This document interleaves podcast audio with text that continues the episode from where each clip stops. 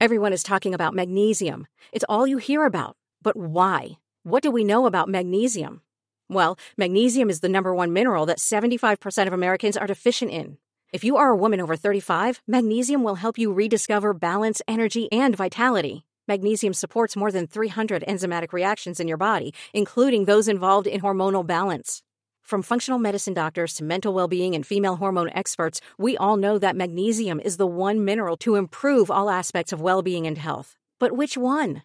Magnesium Breakthrough from Bioptimizers, the trusted choice recommended by leading experts with seven best absorbed forms of magnesium to ensure your body receives the support it needs for overall well being.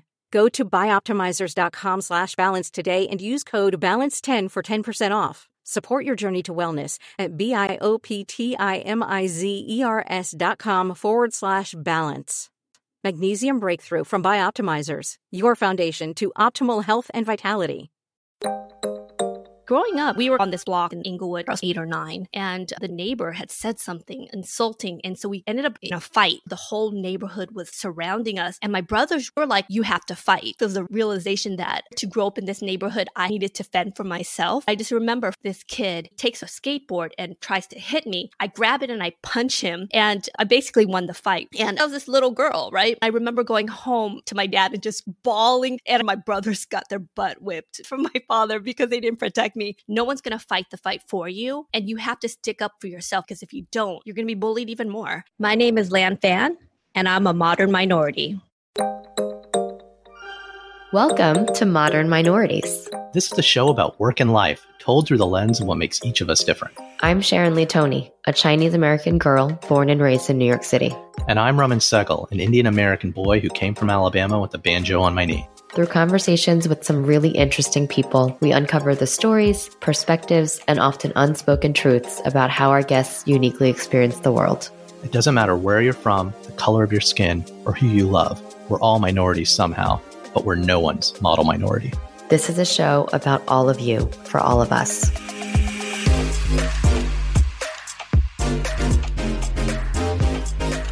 Today, we're talking to Lan Phan, the founder of Community of Seven, which brings together brands and nonprofits to solve big business and societal problems, basically helping companies do good things through content, events, and loyalty programs.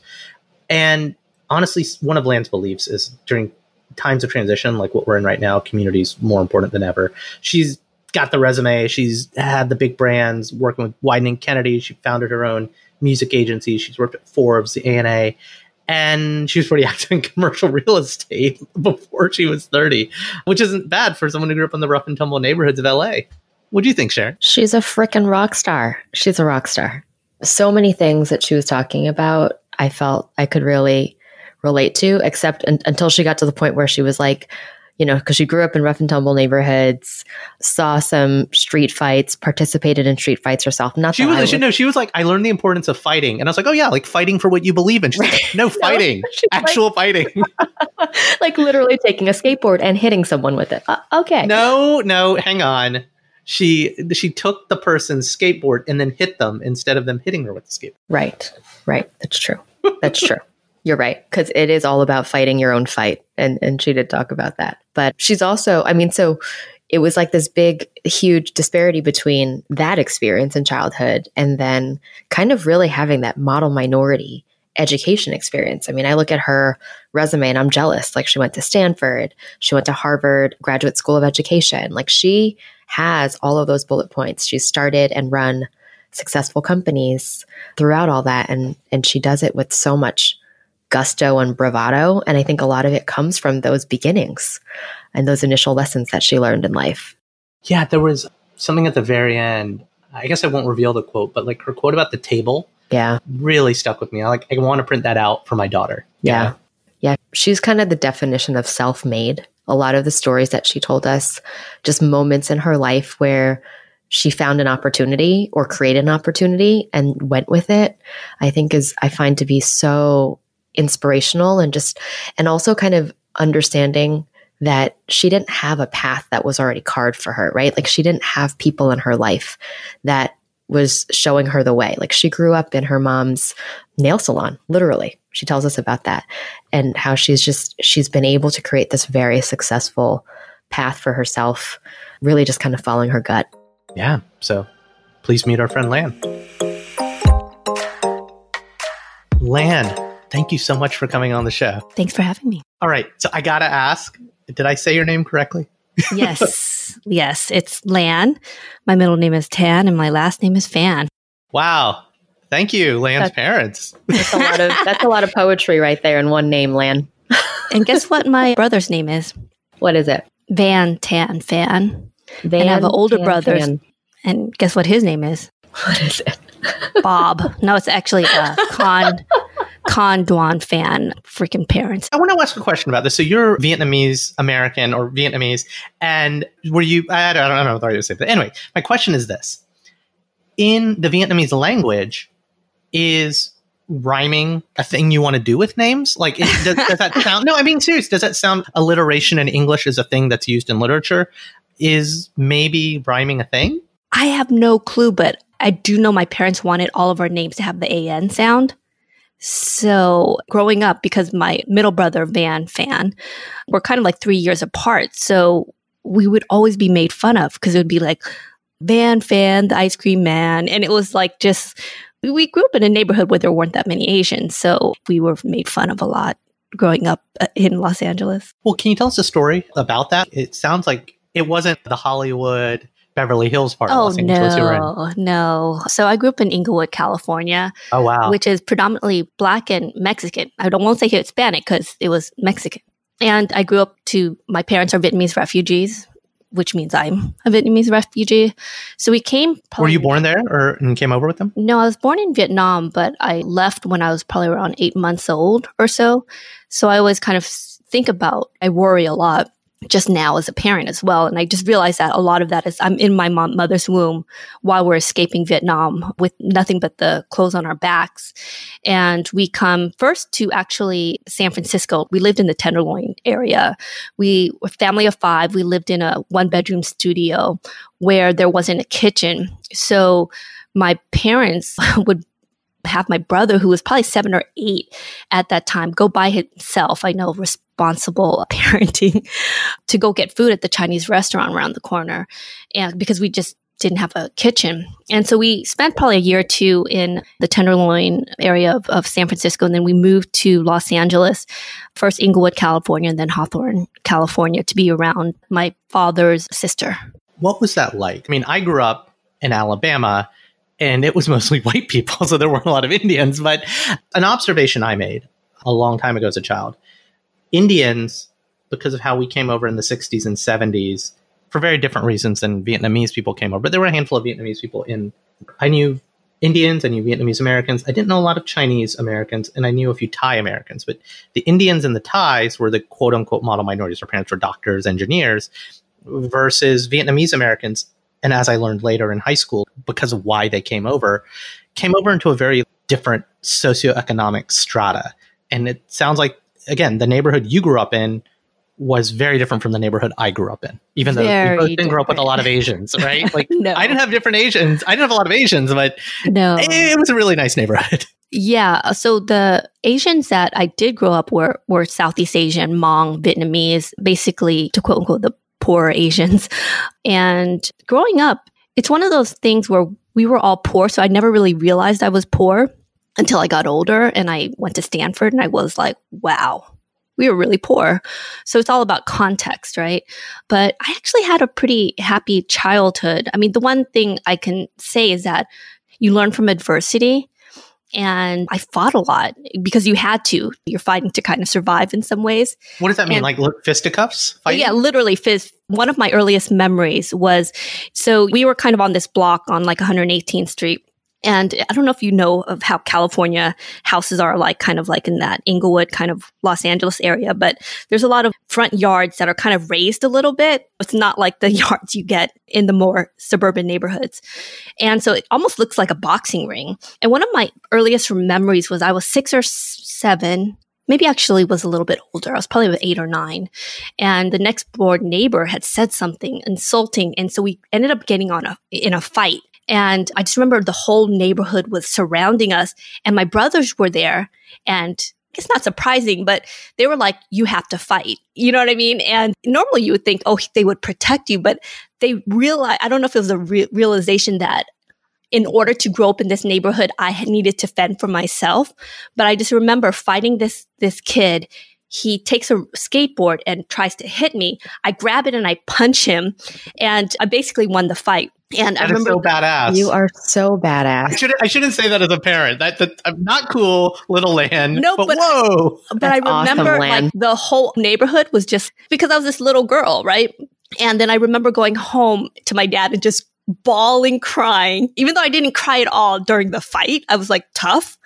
And I just remember my brothers got their butt whipped because from my father because they didn't protect me. But it was a, a lesson that I took with me growing up, which is no one's going to fight the fight for you. And you have to stick up for yourself because if you don't, you're going to you're going to be bullied even more. And so that was kind of like my earliest memory. And it was pretty much that. And some of my earliest memories was growing up in surprise my mom did nail and hair in the nail and hair shop. So starting from the age probably 11 or 12 i literally was raised in a beauty salon. And so i learned a lot of lessons there too. And it probably helped me a lot because i stayed out of trouble. Because literally right after school from junior high on i would go in to the beauty salon and study. And my mentors were basically the women in the shop. So those were kind of my earliest memories kind of growing up. wow. Wow. I want to contrast the lessons because, like us, you're a parent now, and I know the neighborhood you grew up in because it's or the neighborhood you live in because it's near where I used to live in New York in the Hudson Valley, and it's not like Inglewood. and No, I would imagine there's not a lot of boxing ring skateboard fights in No. the neighborhood. not So at all. that lesson that you learned, right? That no one's going to fight the fight for you. How do you make that more than just words for your kids? Because that was a learned experience for you. I think about this all the time because my daughter's five now. We live in Dobbs Ferry in Westchester. So it's very Nice. affluent. yeah. Posh. Right. Very posh. So yeah. The environment, and to give you a little bit background, I'm Vietnamese. My husband is Jamaican. And so our So you look daughter- like everybody in Dobbs Ferry. yeah. We say our daughter's Jamaican. Oh, I love that. to be fair, to be fair, to respect Dobbs Ferry, the other two friends I have there, one is Indian and one is Arab Palestinian married to a Japanese woman. So it is the Jeffersons. It's yeah, moving on up. But I mean, I guess it's funny because I've had these kind of conversations with my husband because we ended up having our daughter go to the public schools here, right? But public schools here is much different than the public schools I went to in Los Angeles, where I think about my high school, Leuzinger High School. We were known for our race riots, not our academics. And I remember we used to have a police car literally in the middle of our school because they were afraid of we literally had the race riots between the blacks the samoans and the mexicans. You know what i mean? Sometimes the southeast asians would kind of come in there or the filipinos. So that's kind of the background of my growing up right? Learning how to fight. And so with my daughter who's five now her name is morgan. She is the most trusting angelic little girl you will ever meet. And one of the things I talked to my husband about is like, okay, well, I want to give her all these opportunities, but at the same time, I don't want, when I went to Stanford, I just remember, God, these kids that were so entitled, right? One of my first memories was this Asian kid. He was on a boat and he had this Rolex and I didn't even know what a Rolex was, but he was just like literally throwing it. We were on a boat and he threw it in the water and he's like, I'll just get another one. Right. No. Oh my God. But it was that kind of like wealth and entitlement. And I want my daughter to, I think struggle makes you who you are. Yeah. Yeah. But what happens when you, you want to give your child everything, right? So the best schools, the best training, the best whatever it is, right? I call it the Amazon Prime effect. I think I have a four year old, right? And we live in a nice suburb outside of New York City. And she sees if mom and dad want something, just click a button and you get it. And she's gotten to the point where she asks, and you know, I'm like, you know what? We're gonna buy some used used Legos on Craigslist or eBay. That's that's how we're gonna roll. And even that is like a little entitled, but Yeah. like, No, like every anything, you know, whenever sh my daughter sees a, a box, you know, like Amazon box, she's like, oh, is that for me? it's a present, it's a gift. but like, I guess the thing is with my husband, one of my early kind of, she was about probably one or one and a half. So she was starting to kind of walk. And my first reaction as a parent is whenever she fell, I would like, oh my God, are you okay? And he'd be, he would, he would literally take his hand and just stop. He's like, stop. She needs to learn how to get up by herself. And I was like, this is a one and a half year old. Are you crazy? No way. right? So I when that when that was happening, my daughter was learning to walk. I'm gonna nerd out on you. In the Christopher Nolan Batman movie, the dad's like, why do we fall? So we can learn to get back up again. And I said that around my daughter, and my wife was like, you know, Bruce Wayne's dad got killed. and his mom. And his mom. And his mom. And his mom right, exactly. but it's true because he he became Batman because of his adversity, right? And so you don't want to protect and coddle your your kid so much. But so my husband is Jamaican, and so one of the things that they're taught early on is life is hard. So you need to prepare your kids for the real world which is a lot different than American culture, where it's kind of like you you basically try to sanitize the world. Well, it's, it's, it's, entitlement that manifest destiny. The world is ours to take. I don't, I don't mean that in a bad way, but it's part of the entrepreneurial spirit of this country is get out there and take it, you know, because the world is yours. Exactly. But that has a dark edge, the, the, the entitlement, so to speak. Yeah. So, yeah, it, it's something that we kind of struggle with, but we also have being kind of two people of color, we have a lot of family or friends who are not as privileged, right? And so we're able to kind of go to the Bronx, go to Brooklyn, go to LA, and they're getting the full experience, right? And so it's not just like they're in this kind of pristine, kind of sheltered Westchester world. We're also taking her to Brooklyn, right? So she needs to see kind of Though I have to say, not Park Slope, not Park Slope. Yeah. no, but it's funny because the last time we took her to Brooklyn, because we used to, and we were on Flatbush, and she's like, "This place is so dirty," and I was like, "Oh my gosh!" Oh. but it's she's now a Westchester child. I struggle with this. I really do. I want my kid to have everything, but by more, giving them everything, yeah. you yeah. yeah. it's a disservice yeah. to them. Yeah, yeah, yeah. I don't it, want my kid is, to grow up an asshole. I do feel like it's in some ways it's more complicated though because like so I have two kids, Lan, and they are my husband and I call them privileged urchins. You know, we live in Long Island City. We literally have an apartment that's right on the waterfront.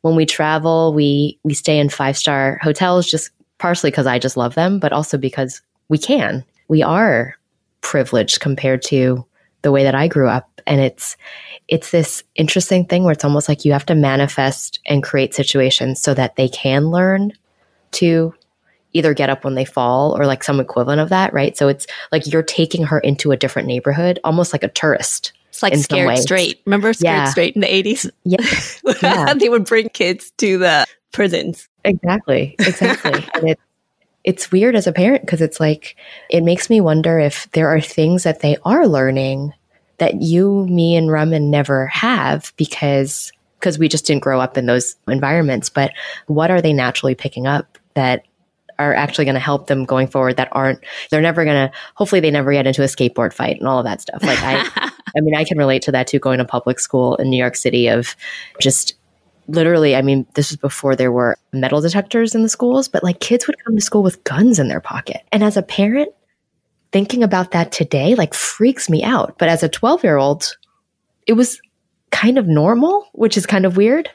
But what are the things that they are getting that our minds don't even realize because it's like we're manufacturing these other experiences for them based on our context of the world, whereas they probably are gaining a ton that are going to help them to get ahead in ways that we won't even ever know about because we're not of that next generation. So just well, kind of a, a, a partial solution like I think about this a lot. So, Lan, you said something earlier that we didn't know we were poor. And God, this is going to sound super douchey, but like my sister and I didn't know that we were rich. And I'm not saying we were, my wife's family grew up lower middle class. My family grew up upper middle class. So we were pretty well off, but we weren't allowed to have the nice shoes, the designer clothes. We got stuff on clearance and we got an earful if we even wanted that stuff, right? Hmm. And I remember coming home once from visiting a friend in a kind of very blue collar middle class neighborhood and saying, well, why does he get this? Why does he get that? And my dad kind of, or my mom sat me down and was like, yeah, but look at the house you live in. We go to England, we go to India, we really nice food that we buy from Atlanta, the Indian food. And I remember it wasn't until like I was a teenager and I think my parents were going on a trip and leaving me home and they kind of showed me like just in case something happens, here's the stuff. And I was like, oh shit, like we're really well off. And I like the fact that I didn't, even though we lived in a nice house and I was kind of oblivious to that, my parents wouldn't let me live that life. So even though we had all the trappings and we had the money and anything for education was was funded, right? Not letting your kids kind of get away with it. Does that make mm. sense? Yeah. No, totally. Yeah. Totally. It's all relative when you like I still can't it. use paper towels. Using paper towels freaks me out because my dad Do you have the Asian thing where your parents reuse like the butter plastic containers and stuff. Oh like yeah, that. we're totally doing that. Yeah, we're, we're actually we went on a some bed and breakfast thing a few years ago where we rented a cheap Airbnb house and we went grocery shopping and we got our own thing of butter. That's literally the butter tub in our fridge. so funny. A lot of Chipotle napkins in our house. Oh yeah, yeah. We used to have all that in my house: McDonald's napkins, Burger King. I tell my kids all the time that their grandma, my mom, used to make barbecue chicken using the McDonald's barbecue sauce it, you know what's funny is that when you grow up, I remember growing up and think I will never be like this. And you open my kind of drawers and it looks like it looks just like my parents. And I'm like, oh, yeah. behavior. Oh yeah. Happened? Yeah. All right. So we'll talk a little bit about what you currently do, but I want to talk about what you used to do. You ran wasn't quite a record label, but kind of like I don't a hip hop agency. You drove a getaway car. Yeah, like, what's oh, getaway? Yeah. I want to hear about this getaway car. So I was a booking agent for a long for God three, four, or five years or so. It was so long ago, I forget how long exactly. But right after college, actually, was a high school teacher, and then I got frustrated with the bureaucracy, and I was just jaded by the system. So I literally quit and started my own booking agency with my partner Esther Yoon. And we were booking at that time, hip hop wasn't what it is today, right? So, so this would we be like what mid '90s or what? When was this? Yeah, it was like in the '90s, kind of like late '90s. Okay. And okay. so we booked artists like Phife Dawg, Pharcyde, after their fame, and a little, a lot of DJs, Z Trip, Triple Threat DJs. Back then, it was like underground hip hop. But these guys were also making decent amount of money, fifteen, twenty thousand dollars for like one hour performance. So I was doing that for a while. I guess a story behind this hip hop group named Dead Prez. I was kind of in talks with them of possibly booking them, and they were in San Francisco doing a show. And so they did a show. I think it was at Slim's or one of the clubs in San Francisco. And I was I drove the artist and their manager to the club. At the end, the promoter didn't want to pay for them. So their manager at that time looked at me and he was like, Lan, get your car, bring it to the front of the club. I was like, shit. but I was like, okay. And this is like a Honda Accord or something, right? I was like, ride or die, bring my Ford Explorer to the front. It wasn't probably like 20 minutes later. They come out, they walk, they're strolling. And I was like, everything cool? He's like, yep, we got paid. so I was not there to witness what happened, but let's just say the promoter didn't want to pay and at the and end, then he they yeah. did pay. Yeah. So I was like a booking agent for a while and then I turned the company into kind of like a music marketing kind of company where we did music for commercials like Gap and Nike. That was funny because that was like a paradigm shift too, because I was a booking agent at that time. I got a call from a, it's like a casting director working on a Nike commercial. And she was like, we're doing a Nike commercial and the agency Wieden Kennedy wants to have some music there. And she was like, do you guys have producers? We had about a hundred something artists at that time, but we were just booking agents booking shows. And I was like, yes, we, we actually do. Cause in my head, I was like, well, I'm sure these DJs and artists could also make music for commercials, right? And I was like, yes, we have a hundred producers that can be on this commercial. And she's like, well, how much would this cost? And I had no idea. I just made something up. I was like, we can do custom make music for like sixty, seventy thousand dollars for a commercial. And at that time, that was a lot of money. And so literally a week later, we flew to New York and then we, we then turned the booking agency into a music marketing company that worked with like commercials and advertising. So that was kind of the start of my foray into marketing and advertising, which I then started doing for like over 20 years. That is so cool. Wow. And then you went on from there to become a real estate tycoon. yeah, I wouldn't really call myself a tycoon, but yes, one of the things my refugee parents would always say is that make sure you buy real estate. That was the first thing that was ingrained in me. So when I was about 22 or so, I bought my first property. This was actually while I was a teacher. And it was kind of also kind of when you were a teacher, you got paid for the summer at that time, Right. three months Yeah. before. So I literally had the down payment and I was like, I don't know how I'm going to pay for the rest, but I used that money that was upfront and I used that as a down payment. I think back then you were able to kind of use put 5% down or something and i brought this kind of condo in downtown oakland. That property appreciated by $100000 the next year and then i was pulled out money and i bought more more real estate. And then you basically create that over and over again. And I ended up at the height probably having about six to seven units but they were like probably about 20 30 units in total so i was doing that for like for several years and then i just got tired and What, burnt out yeah, was- but yeah, you got tired and burnt out. But what led to the the willingness and the to kind of double down and like just put more momentum and more risk on the line? well My I Asian parenting says don't do that. no, I know. I, I've kind of always had like an untraditional, I guess, path. But my one motivation was my, my father passed away when I was in my 20s, when I was in college. And so I had to support my family, right? I had to support my mom because my mom's like a hairdresser, kind of supporting. She supported our family of five on her her income. So I knew that in order for me to be able to do that, I needed to make a lot of money. and it so I was motivated by money.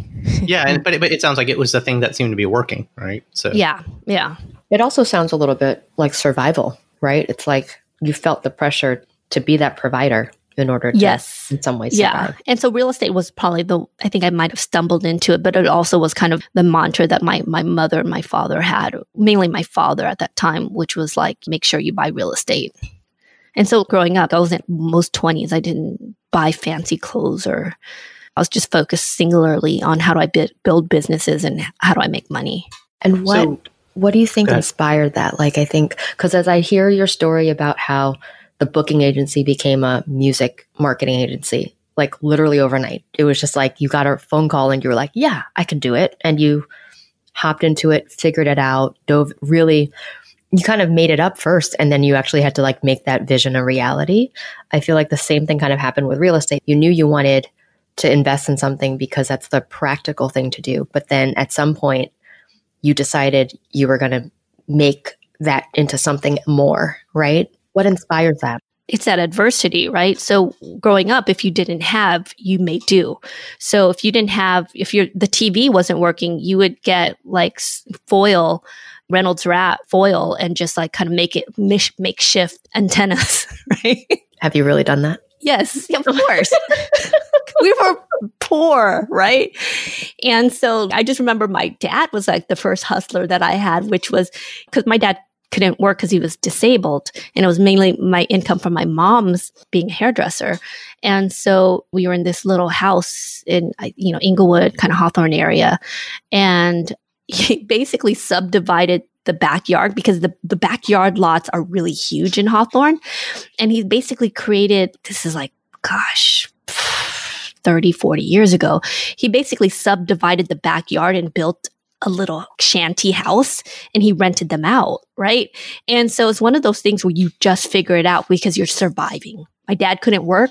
And so he basically just built these mini, and we had literally 10 different Vietnamese kind of families, refugees living in our backyard. What? Wow. It was crazy. But yeah, but we survived. You're oh, I- I wanna- amazing. I want to tilt into being Vietnamese. You had 10 families living in your backyard. Did you grow up speaking Vietnamese? Do you still speak it? Do you speak it at home? What's your connection to the language and the culture? Because you're pretty far removed from it now. Yeah, so I speak it, but I always say kind of in a childlike because my parents would only speak to me in Vietnamese. So that's the reason why I know how to speak Vietnamese today. However, I also grew up in the Inglewood, Los Angeles, Hawthorne area where most of my friends were either Hispanic or black. And so I didn't really speak that much Vietnamese. So like I didn't get to practice it, right? And so growing up, I never felt like I was really any part of a community. I wasn't Vietnamese enough because I didn't really speak it or I just kind of wasn't like the other Vietnamese kids. Definitely wasn't black and I definitely wasn't Mexican, right? But I was kind of accepted in those communities, but I was never really fully a part of them. It's kind of a weird question to ask, but when you were growing up, what did your parents want you to be when you grew up? Oh, like every Asian parent, a doctor or a lawyer Huh. or engineer. Probably. It's just such a different context. That's obviously the answer. most a lot of our Asian guests say, but it was My mom has no concept of what marketing is, right? Yeah. So 20, 30 years later, she still doesn't know what I yeah. That's a club, man. I, I don't think my Yeah. parents get it. We're all we're all in that club. I think when I was in the music industry, though, we got some press. And so I think with the success of it and seeing kind of some of the work I had actually on TV or the Gap campaign actually in the stores. it was a real tangible thing. Yeah. So she was like, okay, I don't know what you're doing. I still don't know what you're doing, but you're doing okay. You're not starving. My dad said something like that to me as well. He was he didn't get it, but he was like, oh, "Okay, so you're at this big company. You're able to afford these things. I- Ex- yeah. you're fine." Yeah. And in your case, I mean, to kind of boast about your accomplishments, you got into Stanford and you went to Harvard. So when those moments happened, how did your parents respond to that? It wasn't excitement. It was just like, okay, good. Really? You I think the thing with Asian parents, But it wasn't like the bill. The bills are going to come Or down. it wasn't, You know it wasn't is? like, wow, you made it. We're so proud of you. Nothing? Nothing like well, that? Asian parents don't express pride They that way, Sharon. Come on. I. I would think that with at least an Ivy League acceptance, you'd get a hug. No hug? probably behind. I, I honestly, I don't think I hugged either of my parents. My mom, not until after college, and that's because I kind of forced her to hug me. And now, now we're huggers. But I think it's just kind of like the Asian ethos, right? Of the raising parents, you can't show weakness, right? And you have to always have high expectations. Because I just remember growing up, if I would get an A minus, why didn't you get an A? If you got an A, why didn't you get an A plus, right? And then it was like always the next thing. So even when I got into Stanford and then Harvard, it was kind of just like, oh, good. One of the funny stories is my dad was on his deathbed. He literally was in de- his deathbed at the hospital. And my brother comes in and he had graduated from UCLA and he got this really great job at Ernst Young, which was one of, I guess it's not, it's not big six, whatever it was back then, big nine, the big accounting firms. And he told my dad, Hey, I, I got a job at E and Y. And the first thing my dad asked was, So how much are they paying you? And my brother was like, I think it was like 30,000 at that time, which was, I guess, a lot back then for a graduate. And my dad was like, That's all. and that's like literally my dad on his deathbed. And my brother and I still laugh at it to this day. But even at, on his deathbed, it was like, No, like, I'm proud of you, son. Right. like, That's all. That's it? you know where that makes me where that makes me sad in a happy way is I think every parent you want to know your kids are going to be able to take care of themselves.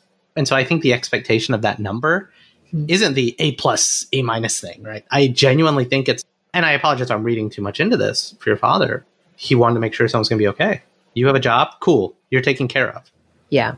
And you know what? I have to say this. I've heard from my cousins or family friends that my dad and both my mom as well would say how much he's proud of the children. Never Right, when so- you're around though. Never when you're around. Never Only when to you're other around. people, right? Yeah. Exactly. Yeah.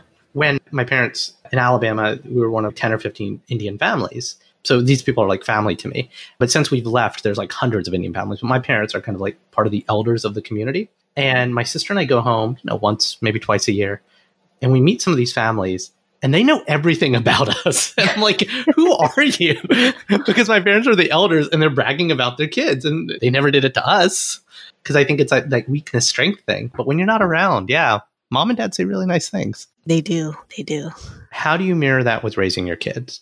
What part of Vietnamese culture or Caribbean culture, in your husband's case, how are you? Or actually, no, I want to ask a, a question before that. How did your parents react when they found out you were marrying a Jamaican guy? So my father had passed away already. So we've been married for almost 10 years now. When my mom first met my husband, surprisingly, she took him in. She was just like, okay.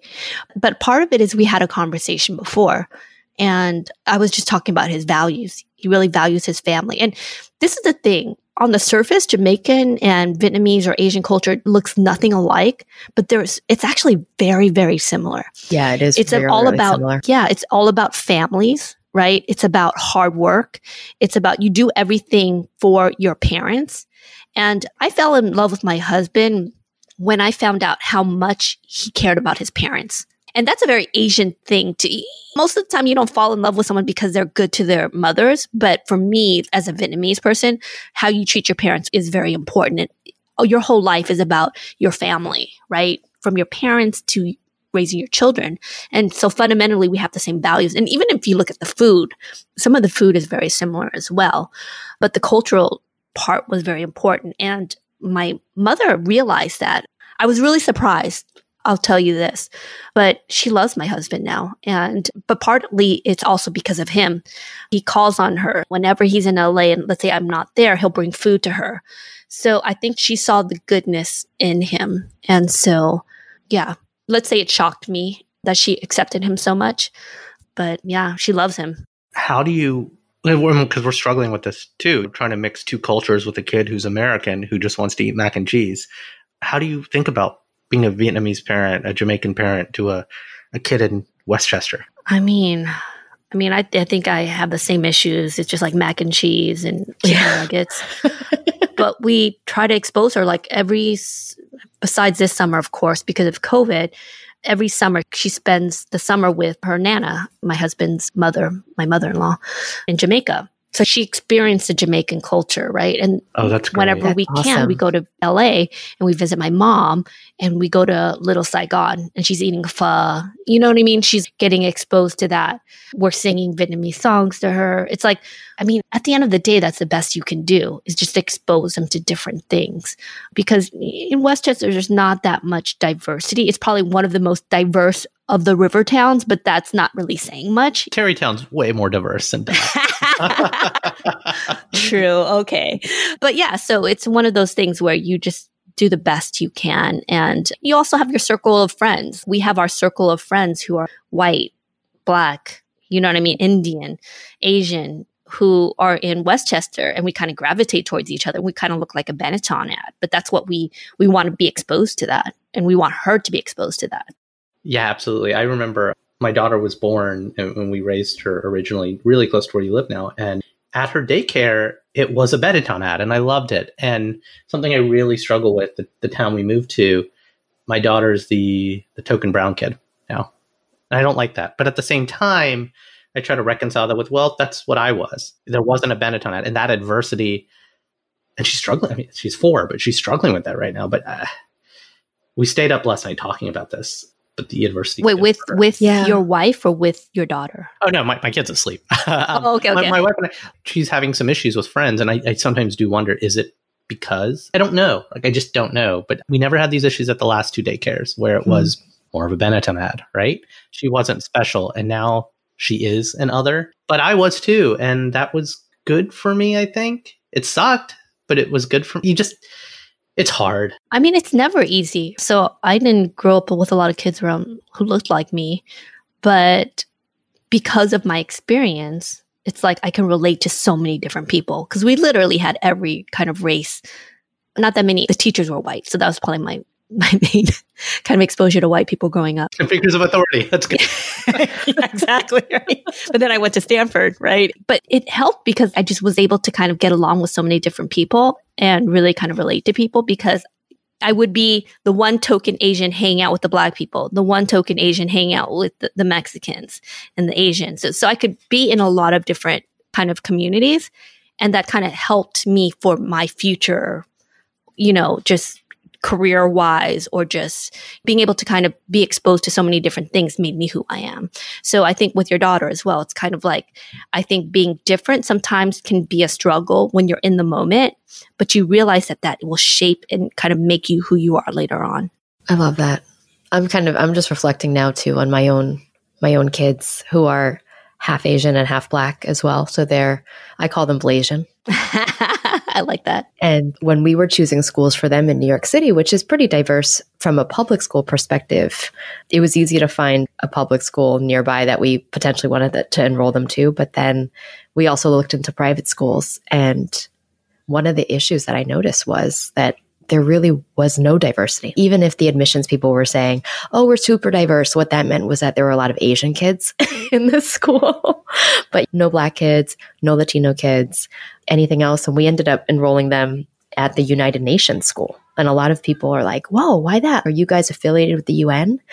And my answer is like, we're not affiliated with the UN, but that was the only school where I felt like it was truly going to be a place where they felt they would feel welcomed because like you don't get more diverse than the UN and most of the kids are actually from their origin countries are not the US so they're truly from France they're truly from Morocco and that was our solution but now that we're moving out to LA I think they really are going to be the only kids of color in their school, or one of the few kids of color in their school. What neighborhood, or if you don't mind? Yes. We're moving to Sherman Oaks, and their oh, school is. That's a lot of Asians. Like in Asians Sherman Oaks. Oh, yeah. that's good. Yeah, yeah. The Asian food's better in California. That's what I hear. In all yeah. seriousness, like I've had this argument. No, it is. It like, is. is LA or New York better? The one thing LA gets is better Asian food. The yeah. best Vietnamese food is in Westminster, Little Saigon. When I came to New York, I was like, God, the Asian food sucks. so yeah, I, I, well, my wife and I have found a couple of pockets. I'll tell you offline. Like, with okay, awesome. I can't wait. All right, so I want to ask one. So you you've had some like pretty big name jobs, like the big agency. You've had Nike as a client. At the ANA, you did Forbes stuff, but now you're doing this thing called Community of Seven, which I I'll read it and I'll have already read it at the front of the episode. But why why why why leave the nice big stable thing you'd made it and to go start something. Well, it's an interesting origin story too that kind of circles back. So I was an entrepreneur, started a whole bunch of businesses in my 20s, and then I went corporate for 25 years.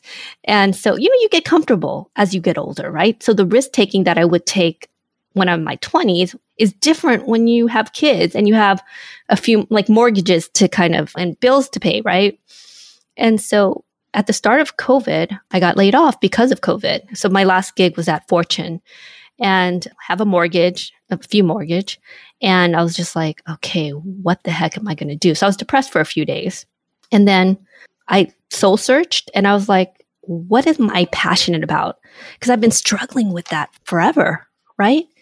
And I had this realization that my passion is really about building communities and connecting people and helping people. That's what excites me, right? And I've been struggling for the past decade trying to figure out what am I passionate about it? And it's never been work, right? I've always been good at doing certain jobs, whether it's building CMO communities or leading an organization or building products. I can, I'm good at it just from a operation standpoint, yeah. Operation standpoint, right? But I've never felt real, like real passion. And from fear, I had this, oh shit moment. How am I going to pay the bills? What am I going to do? So I started applying for jobs. But then I realized what I really want to do is build my passion. And it kind of came back, circling back to kind of how I grew up, right? Never feeling like I belonged, really. Always trying to find my community, right? My people. And so I realized that what I really wanted to build was this business called Community of Seven. And so literally a week later, after I got laid off, I built my website on my own. I created, this is the vision of what I want to create. And essentially, Community Seven, our goal is to bring business leaders, executives, thought leaders, change makers together to really tackle and solve big business and societal problems. And so the ability to bring community by bringing people together to solve problems is essentially our business mission. And I'm still kind of working out what exactly this will look like in terms of products and services. But I did something that was counterintuitive to everything that I've known about building products. In the past, even when I was at Fortune, kind of building a product for them, it was about what's your MVP, right? What is your minimum viable product? Which I think is such bullshit, right? and so I turned it around and I was like, how can I bring the most value for people? That's my MVP, right? What drives me? Is it once again building maximum products? valuable product on it. Exactly. Right. And for building a product, it's always about how much revenue can you bring, yada yada yada. You break it down. I was like, fuck that. I'm sorry. You, you can curse. No, go for it. I was like, fuck Fine. that. I'm going to build something that I want to build. And this is probably the worst business mission just from a monetization kind of standpoint. But I was like, how can I help as many people as possible? So that's been my driving force. So we've done some different things like our Let's Talk, where we bring anywhere between 20 to 100 executives together to kind of talk about issues from parenting during COVID to unconscious bias to career pivots And it started off with kind of female executives, but now it's kind of expanded uh, since we've kind of launched it. And it's been kind of growing from there. And then other things that I'm kind of pivoting and uh, you, you guys are actually seeing me build my business in real time once again, what am I passionate about? How can I help people? Right. So I got my master's at Harvard in teaching a curriculum. I only spent three, four years on the education space. And then I pivoted to kind of being an entrepreneur and then being in advertising and marketing for 20 years. So now I've, I've, realized that my passion is kind of like, how do you fuse training and development with leadership? So I'm kind of looking at that kind of space. And I've already kind of talked to different big Fortune 500 companies about coming in in regards to doing training and development, but more kind of from a, a, conversational kind of perspective. And then I'm looking at into other things as well. So I'm building kind of, I'm literally in the test and learn phase right now. And so I've just been kind of building up the base and the following. So building up and kind of like the whole thing with building community and membership. That's my forte probably for the past decade, working with companies like the ANA, SeeHer, Fortune. So I've been kind of doing that with my company, right? So, and each one of them, for example, my Facebook page, if you get to it, I really started focusing it on a month ago. It's now close to 4,000 followers or likes or people who are following the business on, on Facebook the funny part is that's not my core demographic at all, right? There's a lot of Trump voters and some of these other people. I guess they're because my strategy with my Facebook page is really just a lot of like kind of quotes in terms of life and leadership and all this other stuff. And I think they really like quotes. But once again, I go back to my MVP, which is how can I help as many people as possible? And it aligns. Right? So you have to be a little bit more big umbrella on who, who comes exactly. into the tent. Yeah. And it's funny because, but it's a proof point that I could also build communities relatively rapidly. 4,000 people in a space of a month and a half. And people are actually really engaged. And you get these amazing interactions, right? And people really in pain. And that's why it's kind of telling me I'm heading in the right direction, even though it might not. What is explain, explain that to me a little. What does that mean? People in pain. How do you um, know that? So I'll give you an example. I had one of the my posts which was kind of about being the light, you know, like about shining light into people, being so good that that becomes an example for the world. And this man had posted on the comments section, this reminds me of my wife. And you know, I'm moderating my page, so I, was, I applied to him, "Oh, well then you must be a lucky man." And he replies, "It's more complicated than that." And then he goes on with his whole story with how his wife left him, how he's a bad man, and all this other stuff. And then I sent him a quote and I was like, well, who you are now is not who you have to be in the future. You can change things. And this is me replying as community of seven. And then he's like, thank you. I needed to hear that. And he was like, I lost my family. I have COVID right now. And I've been thinking of kind of ending things. I was like, oh my gosh, this is crazy, right? And then I kind of replied, I've been checking up on him. He posted this probably three weeks ago. And I've been posting, how are you doing? Right? Literally within that chat. And he's like, oh, I'm doing a lot better. I'm starting to get, we're literally having these conversations on on Facebook. And once again, it's not aligned with who my core customer is and my demographic, but it aligns with the how can I help as many the value, the value, right? The, the vision yeah. and the mission. Yeah. yeah. Well, Lan, we've done a lot. We've covered a lot. We've covered love, marriage, childhood, getaway cars, getaway cars, gang fights, skateboard fights, all of it, real estate tycoonism. and now we'd love to move to speed round. Are you ready for the speed round?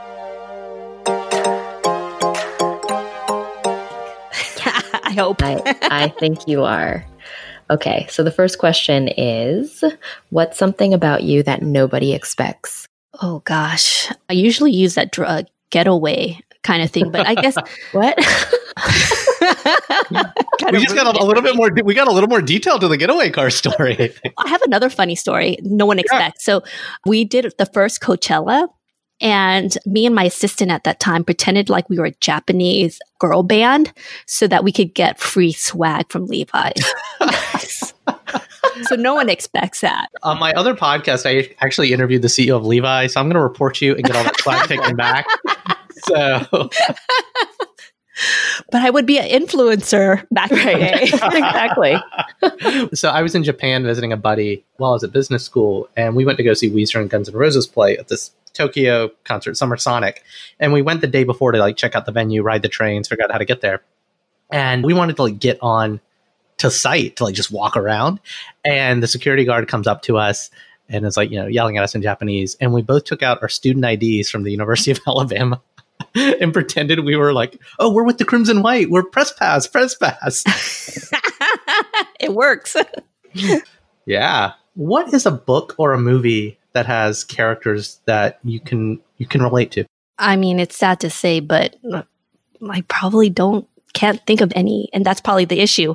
I haven't, I don't, can't think of any movies or books that have represented me, and I think that's sad. That's probably the issue. That's probably why we're having this conversation. Wow. I actually have a, a comic book for you that I'm making Sharon read for the other comic book podcast about a Vietnamese American family. So, uh, yeah, to hear it. He's making me read. I can't believe this. I'm really, I'm reading for ramen. That's my nonprofit. exactly. Reading for ramen. Okay. I think you're going to like this question. What's your favorite mom dish? For my mom, pho, definitely beef pho. Pho tai, which is like the thin slices of beef. Yeah. Oh, yeah. Yeah. Mm. I love a good what? pho, any kind. What's your least favorite food? Oh, anchovies. I hate anchovies. I hate it. Even in like a Caesar salad? I hate it. Oh, interesting. Oh. I don't like them on pizza. Like, I think that's weird, but I don't mind them in a Caesar salad. Who's someone out there that you'd want to interview on a podcast? Hmm. Interesting question. I mean, sky's the limit. Yeah. Oprah, of course. Everyone's answer is Oprah, isn't it? actually, it's actually no. one of the. It's usually one of the Obamas. Actually. oh, really? Yeah, the yeah. Obamas have superseded Oprah, man. Come on. Yeah, yeah. Uh, no, Oprah's my gal. I You're the nice. first one to mention Oprah. Really? From what I remember, yeah. That's crazy. Yeah. yeah. So, last question, Lan. What does being a model minority mean for you?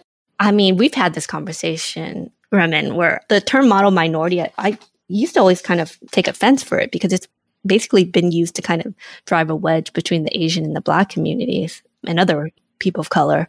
But I also kind of see it as at, in terms of like we're all kind of struggling in this world, immigrants or people of color or, or whatnot, to kind of make it in the world.